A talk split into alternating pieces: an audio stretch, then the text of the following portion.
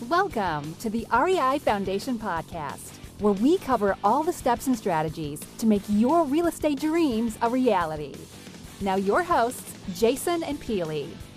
Hi, everyone, and welcome again to the Real Estate Investing Foundation podcast with Jason and Pili.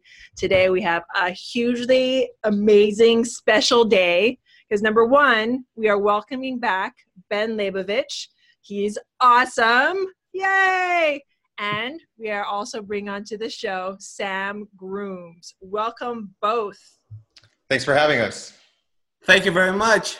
It's Hey, a guys. pleasure to be with you. I'm glad to be back. This was one of the the first one was one of the funnest shows I've ever done, and I do a lot of these things, and and that was just great. So I'm looking forward to this. Yep, and you had Darren. Sager with you, and uh, Darren says the opposite. He said it was absolutely painful. So said, okay, good. That's why Sam is here today because Darren could just not take one more show with us. So we said, okay, okay, Darren. So we're, we're going to bring on new energy that's happy to be here. So we But Hi, before, Sam. Before we get into that great stuff, a little bit more about Sam is uh, Sam. Prior to Whitehaven Capital, which we'll talk about today, he's invested in hundreds of multifamily units, combined acquisitions exceeding 25 million. Sam began his career at Deloitte, where he assisted public companies with their SEC filing and went on to manage the SEC reporting for Amcor, a three billion dollar public company. And Sam graduated from Arizona State University uh, it, with a master's in accounting and a certified public accounting. Boom. Boom. And, And Ben's here too. well, Ben, You're right. you- I like these if you guys. haven't listened to the prior episode or heard a lot of the other awesome stuff Ben has out there, Ben was born in Russia and was on his way to becoming, and, and I think was a professional violin, and at Yep. some point was diagnosed with multiple sclerosis and figured out if not music, how can I make a living? And going over a number of different investment related strategies, came back to real estate and over seven years assembled a 1.5 million dollar portfolio of real estate that generates over 165,000 of rent revenue with annual cash flow of over 40,000. But we know with today's conversation, a lot of that has probably changed. yeah, you guys to Yes. the show. Lots has changed. Yeah, let's let's let's hear. You know, let's just hear the new numbers right now, Ben. Give it to us.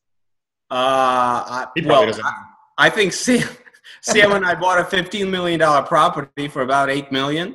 Uh, it's a repositioning project. We'll need a few years to do what we got to do, but uh, we think uh, we think that we did okay. That's great. I think Well, you did okay too. we, before we dive into it, let's give a little more context. Is that uh, we, we know uh, you're out in Arizona, and uh, at last we met you, we were looking actively for multifamily properties. But let's talk a little bit about how you focused on Arizona, how you and Sam became a partnership. Well, I'll start. I'll let Sam describe how we became a partnership. But really, that all comes down to my exceptionally good looks. I mean, Good, good, good. you couldn't pass that by, you know. But for me, last time I was on with you guys, I think Pili asked, "So what now?" Because I we were talking about a house hack, you know, and I'm still in this house, and it's you know great and everything fantastic. Pili goes, "So what's next?" And I go like, "I don't know, you know." Syndication, maybe. So I figured I can't disappoint Pili. So boom, there we go. awesome. So that's how that happened. The reason for which it happened. Now Sam can talk about how he chose me to be his Ah, that, that makes me feel so good. We actually were we were right there at the beginning Yep. and pushed Ben into the world of syndication and large multifamily. That's huge. Thank you. So Good Sam, job, guys.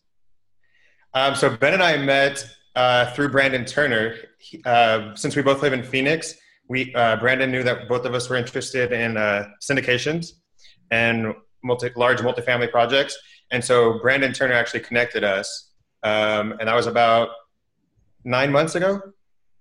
And then Ben and I connected. We started underwriting together and spent six months straight underwriting before finding a deal. Oh, that's great. That's great. Now, if you go back to it, you've now done multifamily properties before. Have they, have they all been syndications, or give us a little background on, on your foray and where, what your direction was? Um, so I started flipping, um, but I knew I wanted to invest passively. Um, flipping, it's it's a job. So when I left being a CPA for flipping, you're spending a lot of time flipping. Um, so I wanted to invest passively. It didn't make sense in today's market to do single family homes, um, even small multifamily. I just the management wasn't there. I wanted something where I can just hire a professional manager and they can take care of it. Um, so I started investing in deals passively in other people's syndicates. Um, and then that's when I decided I wanted to come over to the syndication side and hooked up with Ben. So doing that, did were you able to learn a lot invest, investing passively? Because I've heard a couple people actually do it on that side, and it's been a huge stepping stone for them to come out and be active on their side. Yeah, and I and I actually went into that knowing that eventually I wanted to be on the GP side. Um, so yeah, I learned a ton. I already I, with a financial background, um, I had that side of it, but just seeing the management, seeing the investment side of it, um, really helped a ton. Just to see what kind of information you're providing to investors, what they're looking for in deals, um, what investors, what kind of returns investors, what kind of waterfall structures there were out there. Um, learned a ton of how different people were running things. Do you have some tips on how, when you invested, how you vetted the operators? Maybe if some other people are looking to invest passively, what were some things that stood out to you? You said, okay, this is the operator in the project I wanted to go after. Um, so if you look at someone's OM, that can tell you a lot about the operator. So if you look at their the private placement memorandum, the offering memorandum, um, that'll tell you how detailed they are. If it's just one that's thrown together um, and you don't really know what's going on with this investment, um, I would stay away from that. Um, and actually, there are some big operators that still they don't seem to put together a nice product for their investors. Um, so that was one thing I really looked at. I I went to I did a lot of local companies here, um, just because I know the market, um, know where Phoenix was headed. Um, so a lot of operators that you wouldn't know nationally, but they're from they have a Cushman and Wakefield background locally. Um, I've also done a few realty shares investments. Um, so that the realty shares model was nice. We got to see what the real professional guys were doing as far as syndicators. Um, so we were able to use a lot of that in how we pre- present our deals to investors. It's awesome. That's awesome. And now, from a perspective, why eh, a lot of people are now focusing on the Midwest and Southeast. Why, from a market perspective, did you guys hone down on Phoenix? There's a lot there. Um, so Phoenix is the second fastest growing large city in the country right now. Um, and the county is number one. Um, jo- job growth is up. Rent growth is really, really high. Um, one of the highest in the nation. Um, so all the fundamentals are there for Phoenix. Uh, Southwest, you you might be able to get more cash flow up front, but long term, if I would, if someone would rather own in Phoenix or the Southwest, I would say Phoenix every day. That's great. I actually saw a, uh, yeah, I saw a five year trend to 2022. I think you're right. Phoenix was two. They have a 16% effective rent growth. I actually just saw that on a chart today. So, yeah, incredible. Really impressive. so, well, and, and interestingly, right now, just in place, you know, there's been studies. I think, I think it was, um, it wasn't Cushman. Who was it that did that study that we uh, cited in the uh, OM? For rent growth, or what was it? Yeah, that the national uh, average Go ahead. The national uh, average. You're the Yardi, Yardi matrix? No. The national average in 2017 for apartments was right around $1,330, if my memory serves me correctly. Phoenix oh, is 100,000. Yeah.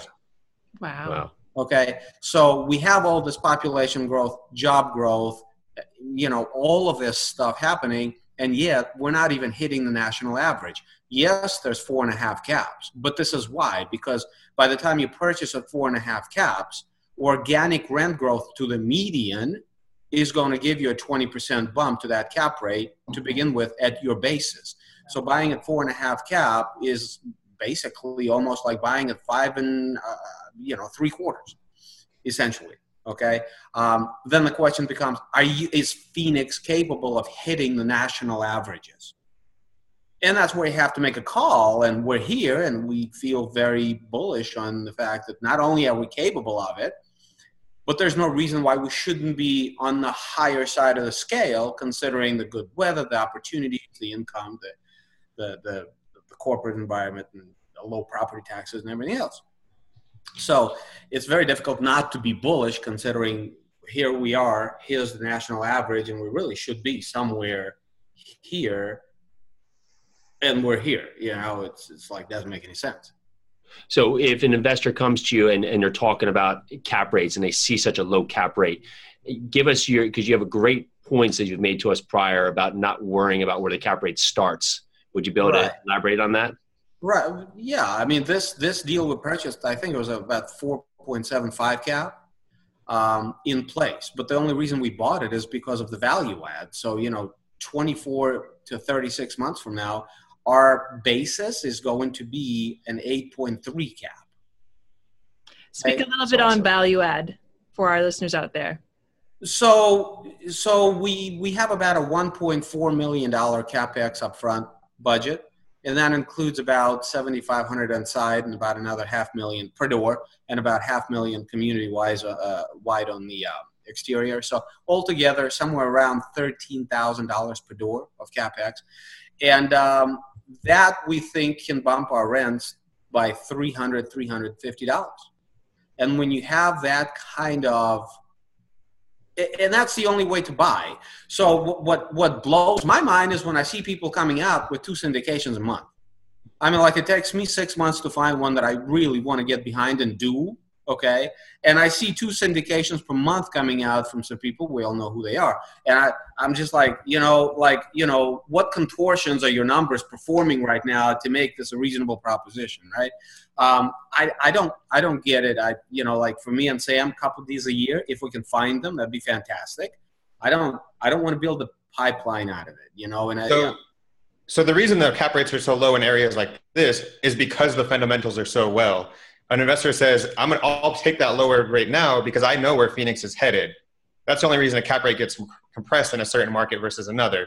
Um, well, so and this is generally true too with any acquisition, right? A Right. value add. An investor should be willing to buy at a lower cap rate because of the fact that there's value add. So if you Well- consider market wide, this is the same thing. A market is worth a lower capitalization rate based on the fact that there's va- organic presumed value add in the market Right. itself. well, that's why you do a, a value add in a city like Phoenix because I can get that low, I get that low cap rate, but I can bring up that cap rate through the value add to an eight cap, and then I'm buying in Phoenix at an eight cap, where I'm still going to get all the benefits that those people are getting at a five cap because I'm going to get the appreciation in rents, I'm going to get the job growth and population growth. So we're basically getting the eight cap and still getting all the upside that they're getting. Right. So I mean, it's uh, the exit is still where the market says it is, right? So right now, we Sam and I had uh, happy hour. It was it was quite happy, right? It was, it was pretty happy. we had happy hour with a broker who does a lot of business out here, um, and uh, they're they're they're not seeing anything over four and a half cap on anything reasonably C class decent. Okay, that's four and a half cap. So if you figure your exit today at five and a quarter, when you know everything is trading at four and a half, if you figure exit today, uh, you know, and your basis is eight and a quarter, and you figure your exit at five, you know, that's where you're making the delta. That's where the money is, right?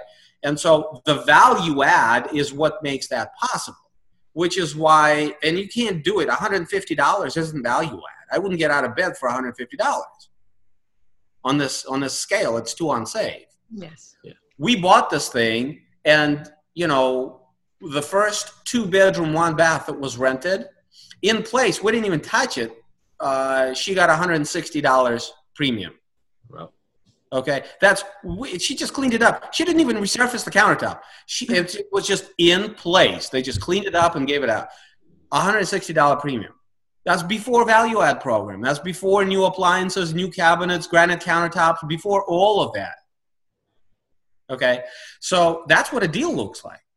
And, you know, that's why we paid 4.75 cap. I would rather buy quality plus value add at 4.75 than go, uh, you know, to, you know, Dayton, Ohio and pay eight and a half cap and, and be stuck So obviously, you guys are in a great area. You found a great market. It's a market that you guys know well. You found each other. What what allowed you to mentally take action, and what's the steps you took to get started? You said something about this being a six month process. Speak a little to that.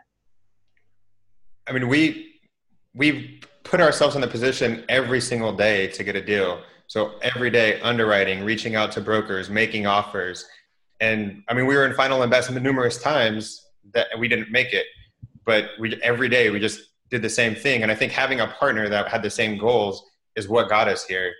Um, every day pushing you. There's days where I didn't feel like underwriting. Ben calls me, has a ton of questions about a property, and so we spend eight hours underwriting when, on a day that I didn't feel like it. And with a partner out, that never would have happened.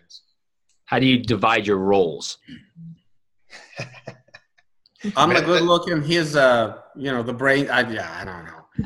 no, this is interesting though because okay, so I call Sam my personal Doogie Howser because uh-huh. that Deloitte training, that that capacity around spreadsheets and numbers, the magnitude and speed with which he processes all that information in his head um, is really quite impressive. I haven't seen anybody be able to do that.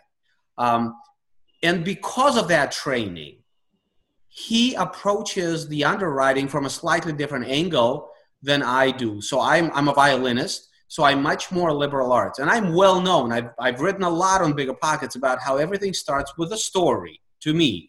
Here's how buildings behave, here's how people behave, here's how those two interact. What do I, once I transpose that into numbers, what does that look like? So I start with that story about this investment, and then I represent it with numbers. That's one way of doing it, and it's more liberal arts because you're starting with a visualization of something other than the numbers, and you're you're backing into the numbers. Okay, Sam is the total opposite of that. Being a CPA and living in that world, he visualizes in numbers. Like his language is numbers, and so his underwriting methodology and technique is a little different. So it was really kind of interesting to then marry the two and find a golden mean where the two kind of arrive at the same conclusions but differently so you're you're checking work all the time it, it worked out really well but I, I will tell you for me this has been a five year process i mean i've been i've been talking good friend of mine brian burke i've been talking to him for about five years and and listening and asking questions and it, it just it's uh I'm not the sharpest tack in the box, but it's taken me five years to wrap my head around even the big picture. I mean, like syndication is a different sport. It, it's mm-hmm. a, it's a, it's not real estate investing. It's a different sport. The underwriting is totally different. Coming from multifamily, you know, the way you buy a six unit, a ten unit, is not the way you're going to buy an hundred unit. You just, it, it's completely different animal. Give us uh, some reasons why. Completely different mindset. Uh, because it's not a cash flow play. It's a flip. Why is that? Oh, you're gonna have to pay me.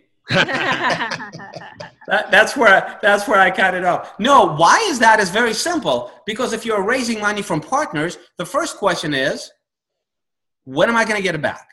The second question is, how much money are you going to make me? In that order. So if your first question that needs to be answered is, when am I going to get it back? then going in, the first question you have to answer is when are you getting out? How are you getting out? What does that look like? Well, that's a flip, friends. You know, we're not looking at it, hey, I'm buying some cash flow. It's going to be $20,000 a month, $200,000 a month, you know, whatever it's going to be. We're going to hold it forever. No, nobody wants to stay in my deal forever. They want to get their money back.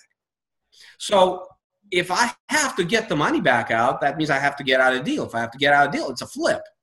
So conceptually, it's a very different animal, very different approach, uh, and that tees up very, very different underwriting model. Yeah, it's great. And going into this deal, how'd you find a deal, and how'd you finance the deal? Actually, it's all about relationships, but this wasn't an off-market property. Sam, did you get that email first, or did I? I think I did, but I'm not positive on that. What's this email? We were both on the broker's email list, just as we are on so many brokers' emails list. I get probably 20, 30 emails a day from brokers bringing property to market. Uh, this was one of them. Um, and it's just that we had some competitive, we feel, advantage because we're local uh, and because uh, we are a bit of a known commodity. So, in other words, the banker, you know, Berkadia financed this deal. They knew who I was. We've we've we've not closed anything to this point, but we've worked together and got close on it. the property management company, they knew who I was because we haven't closed anything together, but we've worked on stuff pretty closely. And so when the broker calls to ask around, hey, who, who are these guys, Ben and Sam? You know, he's getting the answers. And um, what what we did though is we we went hard on substantial amount of money um, in order to tie this deal up before the call for offers. So the call for offers went out, and then within a couple of days after it went out, we had a deal. And interestingly, when I met you guys in Jersey, when I was out there for Darren doing the thing, I walked people through. That's what I did. I walked people through the underwriting on this deal. Uh-huh. That event I did. That's a very two days after I came home, we were under contract on this deal on that very underwriting. So you made a great point about creating relationships, even though you haven't closed anything, and that gave you a leg up. And we hear that a lot. Is I, I, I haven't done a deal yet. I don't know how to how to get some uh, standing ground with brokers or property managers or lenders. You, you have any ninja tricks or any any good steps that people should be doing as they're building up their groundwork into buying multifamily? Sam, want to take that? I think you need to start meeting with everybody that's going to be involved with the deal. You need to start meeting with uh, brokers, mortgage brokers. You need to ha- start a relationship with your SEC attorney. That's not going to help you get the deal, but it's going to help speed things along once you do. Um, start meeting with property managers. Um, ben knew Berkadia, the guys at Berkadia. He also knew the people at our property management company firm that we used for this deal. Um, and everybody else knew our property manager that was involved with this deal. So when when we had a relationship with the property manager, the broker reached out to the property manager, reached out reached out to Berkadia, and they vouched for us and said that we were we would close. We were going to do uh, do what we said we were going to do, and I mean that just went a long way. And Ben started that eight months before we got the deal. That's awesome. That's awesome. And your property manager sounds like it's it's a great resource for you. How'd you find them, and what was some of the vetting criteria you used for them? Well, they're they're one of the largest. They've got I don't know twenty plus thousand units nationwide in five states. So they're they're they're not a small player. They're a large player. They they own some property on their own. They manage third party. Um, I was trying to buy an asset that didn't work out, but they were managing that asset, and I got exposure to them and got into some deep conversations with them. Went into their office, met the principals, all of that kind of thing on the deal that didn't work out. Um, so I had a standing relationship with those guys, and when when this came up, they they knew who I was. They were familiar with my underwriting. They were familiar with the way that I think. Um, and it, it, wasn't, it wasn't, they liked the project. They really, really liked the project. They thought we could do very well on the project. And so they put themselves behind it. So that, that was helpful. Incredible. And yet you have the property now. What, what is the strategy with the property in terms of, we talked a little bit about the rent bumps, but some of the other value adds and from a holding standpoint, what is the intended hold period? So immediately we're going in and touching everything on the exterior of the property. So new landscaping, new paint, fixing the, adding some parking spaces, fixing the parking, fixing the gates. Um, we're redoing the laundry room, completely upgrading it. Uh, credit card machines, and that you can do it from your phone, and you get phone alerts when your laundry is done. Um, we're putting in a fitness center that wasn't there before. Um, the laundry room has a ton of wasted space, so we're completely refiguring it, redoing the plumbing, um, taking down a wall, and really opening it up to put in a fitness center, opening, putting a large window, adding a dog park on the other side of that window, um, extending the pool decking.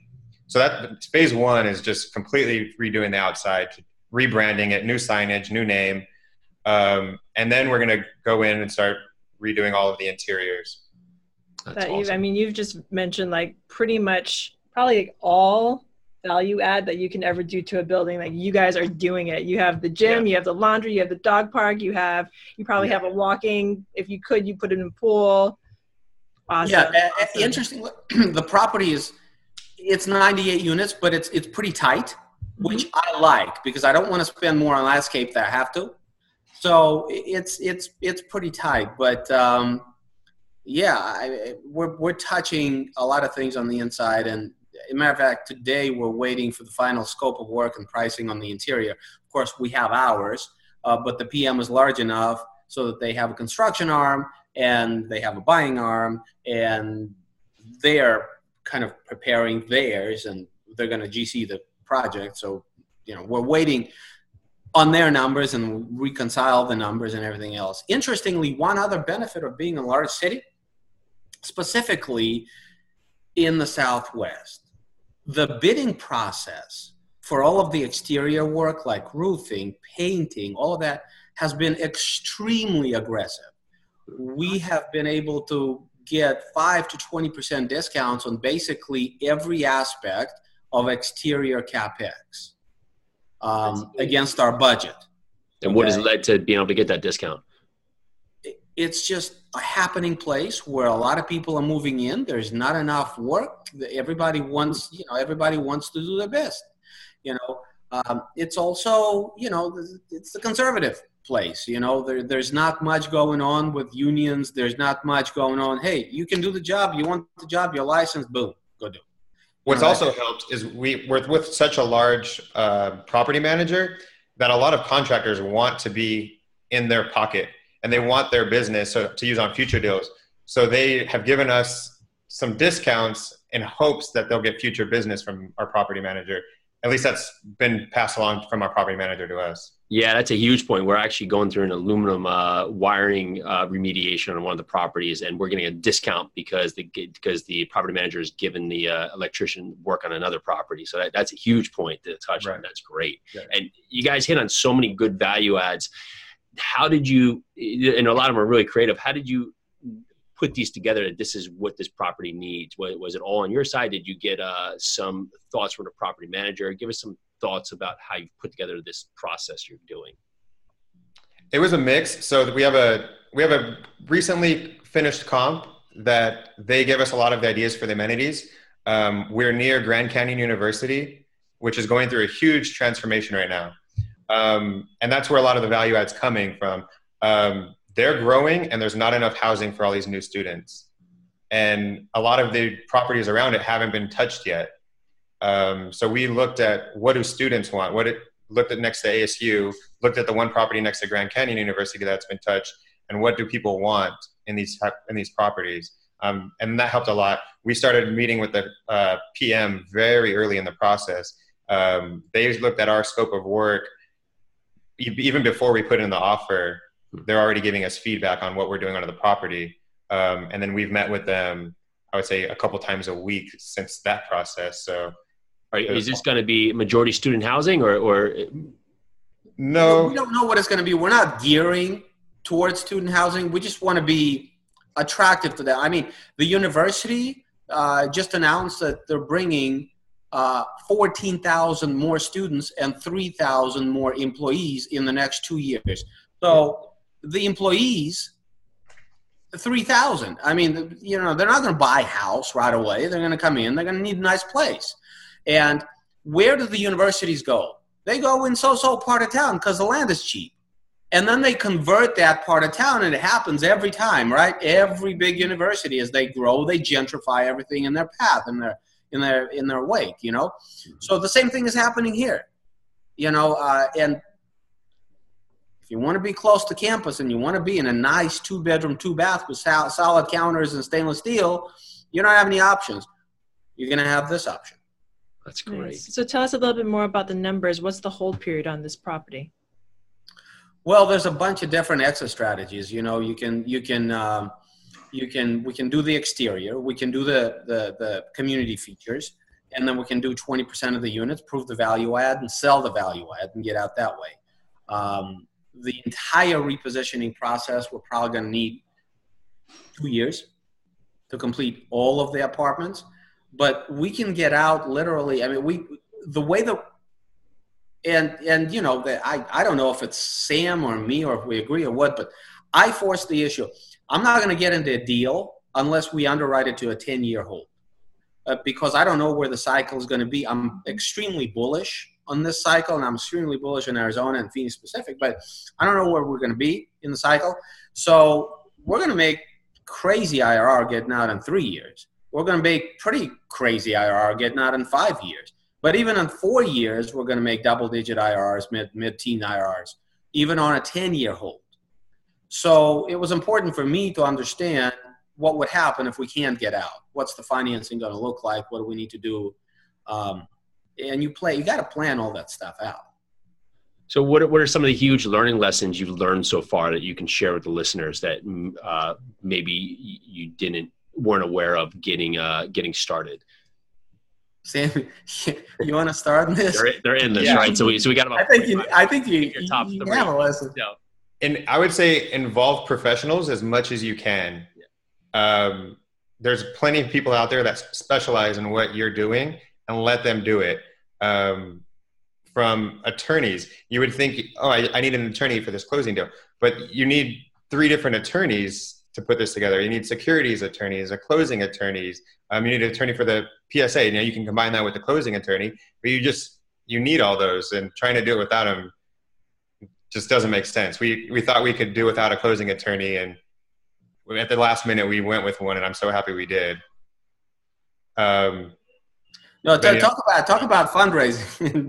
I was about to ask Yeah. you that. Talk, talk a little bit about the syndication point of the. if you have to raise 3.5 million, have 5 million in commitments. That's great. Yeah, great point.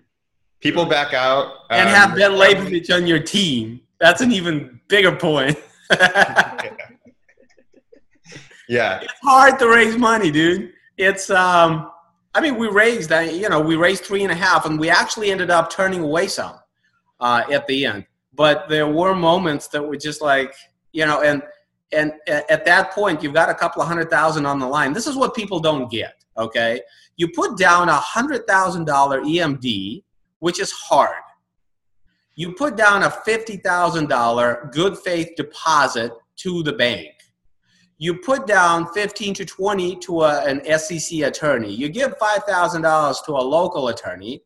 You you're into this thing before you even start to a tune of almost $200,000. You don't have an approval on the loan and you don't know if you've raised the money. Okay? So if you want to play with the big dogs, it's it's not for the it's not it's not for you know Faint of heart. what am I trying to say? It's not for a Not- fainted heart. you know? heart, Well, it's it's good that it- that's not coming. You're not raising that money. That's coming from the general partners doing their due diligence and putting that together before you're even getting into Yes. the deal. So you're raising That's money exactly for- right. after you're getting your securities documents. You have all that in place. Speak with your lawyers and your attorneys on this. Uh, but yeah, you're absolutely right. And people, you you raise that money and people get so excited about the deal, and they're not necessarily dropping out because of something with the deal, but they they generally somehow find that they're overextended. Maybe their you know their wife started. We had one where the guy felt bad telling us you know he was into it, but his wife started a business. They got to tax season, didn't realize they were going to get this huge tax bill because she hadn't paid any taxes. And but he held on right there and. We were like three weeks out, and he had to pull out a big chunk. He's like, dude, I was like, it's fine, you know. But having that extra raise helps you sleep at night, so you don't So have to worry, I'm going to point that out to everybody again. You've heard it from everybody we've talked to. Probably every single syndic- syndicator that we've had on this show has said, raise more than you need, Yeah. always. Because you can always use them on your next deal. Raise more than you need. Especially on your first deal, right? I will tell you that the raise more than you need is a function of your deal. You know, what you have is what you have. It's what's going to raise the money. You can't raise the money. Nobody's that good at sales that if you have a piece of shit, that you can raise three and a half million dollars. It just doesn't work that way. You have to have a compelling proposition. Well, and then going with what Ben is saying, yes, it's true. Have a compelling proposition, but tell everybody what you're trying to do. Yeah. Tell everybody so that they already kind of have it in your their minds that oh, Ben's kind of getting into this huge multifamily thing. What is he doing? Yeah, Ben's doing that. Okay. So a couple months later, Ben's name comes up and oh yeah, Ben's actually raising money for this huge deal. Oh yeah, I heard about that. Tell me more Yeah. but get your get what you're trying to do get it out there i mean you might not be ben leybovich but you can raise money for your deal Yeah, you, you sure as hell not Ben Leybovich. That, that I but I, I tell you the biggest secret, the best way to do it: start a podcast. You know what I'm saying? That's right. That's right. Yeah. Start a That's right. podcast, Sam. Sam, we need to start a podcast, dude. Ben Yeah. tells me this every week. I just don't want to do the work. Yeah, Let's pay somebody to do the work. I don't have Let's that much. up and talk. Yep. I, I've been told I'm quite engaging and very good looking. What do you think? I love it. I think You're it's in. true. You're in. I think it's true. Ben's the brain, you're the pretty boy. I get it. anyway, back to real estate. Enough about uh, Ben's face. Um, so what's? Oh, I've asked you this before. So what's next? You don't need to blush. We're all, we're all friends. We're almost family. It's all good.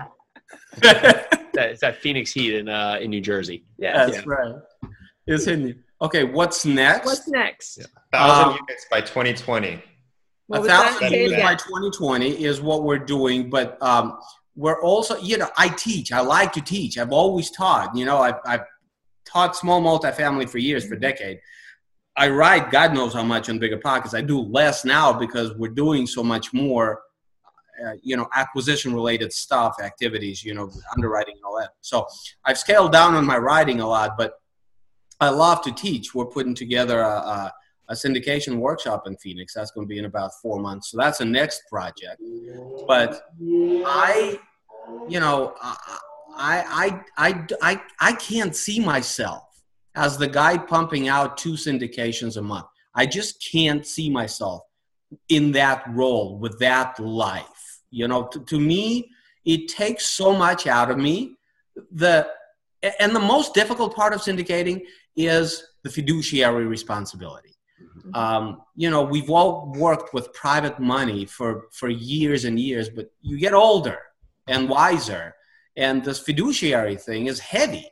You know, it's you're responsible for a lot of people's money, and so so I can't see myself just just doing a fund like that and doing. You know, I figure we can get to a thousand by 2020 just doing a couple deals a year. Just just being very picky and doing really good deals, a couple deals a year. Um, that's enough for us to stay active and to be on the brokers' radars and and to, to you know to get the notices, to get the calls, and all of that. Uh, you have to have some of that but I can't see myself just perpetually doing. That's all I'm doing is putting deals together and doing. You know, it's it's just not the life I want. I enjoy teaching. I like to teach. I believe there's more than enough deals for everybody. Um, it's just a view of universe that's maybe different. I I don't I don't see things as cutthroat that you have to stand on somebody's head in order to get a piece. You know, be creative figure out your own way, get something they don't see, find an opportunity. There's more than enough. There's more than enough. So I want to teach, and and I don't know what other facets of teaching I will develop over time, but for now, I want to do a live event. Uh, Well, I With- love your mindset of abundance. It's true. There's more Yeah. than enough deals for everybody. If you have the gumption, if you have the brain power, if you have just the drive to take action, you're going to get your deals done and you're going to get them done with action and by bringing in the correct mentors and learning correctly. So let's talk a little bit about what's happening in Phoenix. This uh this workshop that you're putting together, this mastermind. Yeah, yeah. So this is really cool. It's a little different. Uh, it's different because we don't have anything to upsell. We don't have. We're not trying to get them through the door for a couple of hundred dollars to upsell them on twenty five grand. We're not. We're not doing that. Uh, we don't have a coaching program. We don't have a membership site. We don't have a mentorship. This and that and the other. We don't. You know. Uh, so we're, we're we're charging about fifteen hundred for a ticket to come for two days to Phoenix and to actually learn we're actually going to project all of the numbers, all the spreadsheets on the screen and walk them through the entire underwriting process. We're going to get uh, the, the, the attorney, the, the broker, the PM in front of them. And in the second day, we're going to do a bus tour to the property. So once they see the numbers, see the logic, understand the underwriting, now they can go touch and feel and see what it really looks like and what the numbers turned out to be as opposed to what we That thought. is amazing. So you're basically going to walk them through your deal. That's exactly it. huge. That's Yeah. huge amount of information right there. I wish I had had somebody walk me through our first deal that way. I mean, if you if you anybody that's listening right now, if you don't get more information, we'll post a link to to the website that you guys have. Um, look at the website. Take a look at what they're doing because that is golden. Golden. Yeah, that'll be January 26th and 27th. Nice. for The dates. That's huge. And yeah, for people listening, uh, it, you, you know the big things. I got to find an area I want to I want to be in. I got to go after a property. I got I got to find money to buy it and get something under contract, underwrite it, and then close it, and, and then hopefully do stuff. And that all sounds well and good, but it's all the little pieces in there that you're going to be able to get from this that that are things that are showstoppers. You you'll just have something in there that will be a question that will derail you. That will probably be so simple after you know it, but because you don't know it, you'll get sidelined for one or two weeks because you don't know an answer to that. And it may be something with syndication related.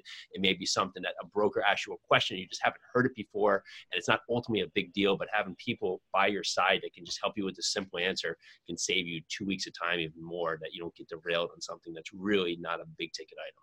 So, it, it, and I, I agree with all of that, and I think it's bigger than that though because perspective, like if you're going to put your money into a syndication, you got to be able to deconstruct the offering materials and pull the numbers back down to the lowest common denominator. Okay. Hmm. How do you know how to do that if you haven't done that before? We're going to teach you. Um, the most confusing thing for most people, and for me in the beginning, for most people though, how do you know what the expenses are going to be? Guys, I'm telling you, ain't no magic in it. There's no magic in it whatsoever. There's a, a seven or eight line items in the OPEX.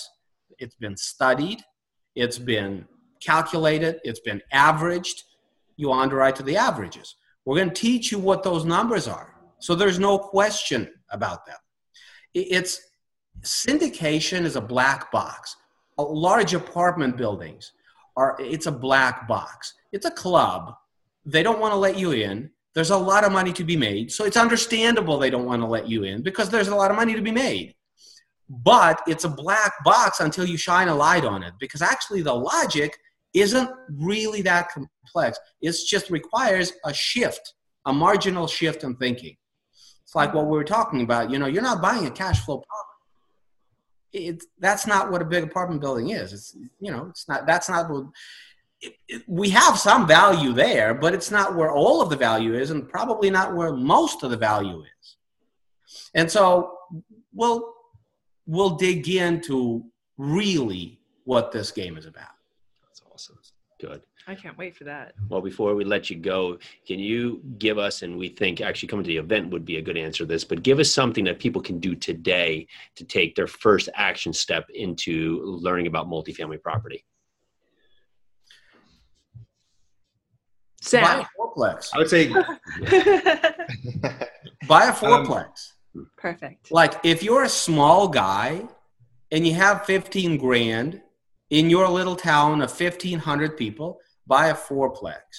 The um, the difficult part about this is understanding the dynamics because really the numbers stand for something. They're just not numbers. They're they're they're there for a reason because they tell a story. So you got to experience that story. You have to internalize that story. How do people behave? Why do they behave that way? What happens to their jobs? You know what's what is economic loss? What's it made up of? You, you know you can study it academically and it probably won't make sense to most people because most people aren't like sam cpas would deal with training okay most people have to experience the dynamic internalize it then multifamily starts making sense if this is your first time being introduced to multifamily, I would start reading some books. Um, that's what I did a year and a half ago. Go to some local workshops. Um, AZREIA a year and a half ago had apartment uh, training on a weekend. It was 30 bucks, nothing expensive. Um, and that was my first introduction to it. And, and that'll just get you down to getting started on the path. Um, but if this is your first where that's where I would start. It's just Awesome. Any book suggestions? Yeah, book to start? Uh, the complete guide to buying and selling apartment buildings. I think it's by Steve Berges. I want to say. Um, another one is Multifamily Millions. Gotcha. Um, Basically, look for books, look for people, look for buy smaller multifamilies just to get you yourself into the mindset of large multifamily. yeah it's not sustainable small multifamily is a fool's errand you know it's, it's not sustainable it's not manageable it's not sustainable in the long run which is why we're all here because we've realized through doing that that's not the life we want right and the value is just not enough to compensate for the headache so that's why we're here but the experience has been priceless It's awesome. So Yeah. before we got on uh, for this podcast taping, you mentioned something about Sam having a baby. sam Would you like to share? So Ben has a Tesla, and he's been bugging me for months that I need to get a Tesla. Oh And I told him I won't get one until we get our first deal. So yesterday, I went and bought a Tesla. Congratulations. I'm glad. And we have a we have a three-way thread going with the broker that sold us this building, who also drive a Tesla. the reason why I'm laughing is because Sam is not the only person he's convinced, or uh, so yeah, Sam's not the only person that Ben's convinced to get a Tesla. Right. That's right, Darren Sager. That's right. Uh-huh. So Darren, if you're listening to this, Mhm. Sam bit the bullet too. That's great. Well, guys, Thank it- you so much. absolutely huge congratulations on the property. We love to see how the awesome progress is going. We love to see how the event's going. Thank you so much for coming on the show today. Before uh, we jump off, if people, guests, and listeners want to connect with you, which is the best way to find you? So the event is going to be at www.justaskbenwhy.com forward slash Phoenix. Fantastic. That's where you can register for the event. That's also where you can email me. There's also a little text thing that you can text me and ask questions. Um, we're really not looking for too too many people. Uh, we rented a space. Matter of fact, we were over there yesterday at uh, Sheraton in downtown. Uh, I think 150 is all we can fit in that space, and that's all. Uh, that's all we're going to do. And we're going to have a group of 16 people that we're going to offer VIP. Uh, and there's a couple of extra events, but it's very small, very, very kind of one-on-one kind of thing.